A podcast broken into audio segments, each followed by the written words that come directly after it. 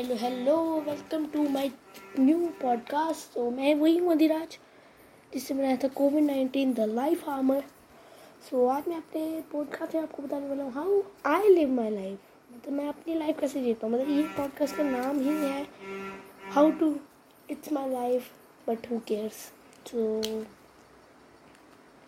let's begin so firstly क्या करना है आपको? तो ये मतलब पहले तो लोग कुछ शॉर्ट पॉडकास्ट होगा बट ये सोचना कि सारे पॉडकास्ट ऐसे होंगे। नहीं सारे पॉडकास्ट बिल्कुल ऐसे नहीं होने वाले। बड़े बड़े होंगे बहुत बड़े बनेंगे बहुत बड़े लोग तक कोलैब भी होगा तो टेक्निकल के साथ भी हो।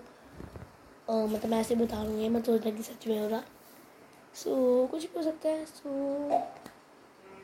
है ना तो सबसे पहली बात मैं अपनी लाइफ को बड़ी गंदी से जीता हूँ। मतलब कि मैं अपनी लाइफ में मज़ाक बहुत सेंस ऑफ़ ह्यूमर होना चाहिए इंसान के अंदर। ताकि वो अपनी लाइफ को बड़े अच्छे से जी सके। ताकि वो अपनी लाइफ को बड़े अच्छे से जी सके। एंड सेंस ऑफ़ ह्यूमर के बाद यू हैव क्या होना चाहिए आपके अंदर सोचो।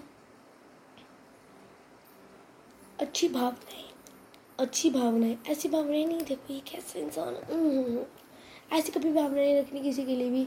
हमेशा ये सोच रहे ये मेरा दोस्त है, ये मेरे भाई है, ये मेरी भाई तो हाउ टू लिव लाइफ अब मैं ज्ञान भाई सागर हो चुका है तो ये एपिसोड नंबर वन था।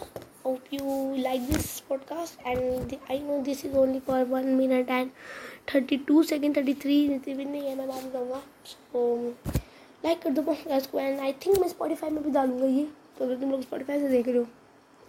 Thank you so bye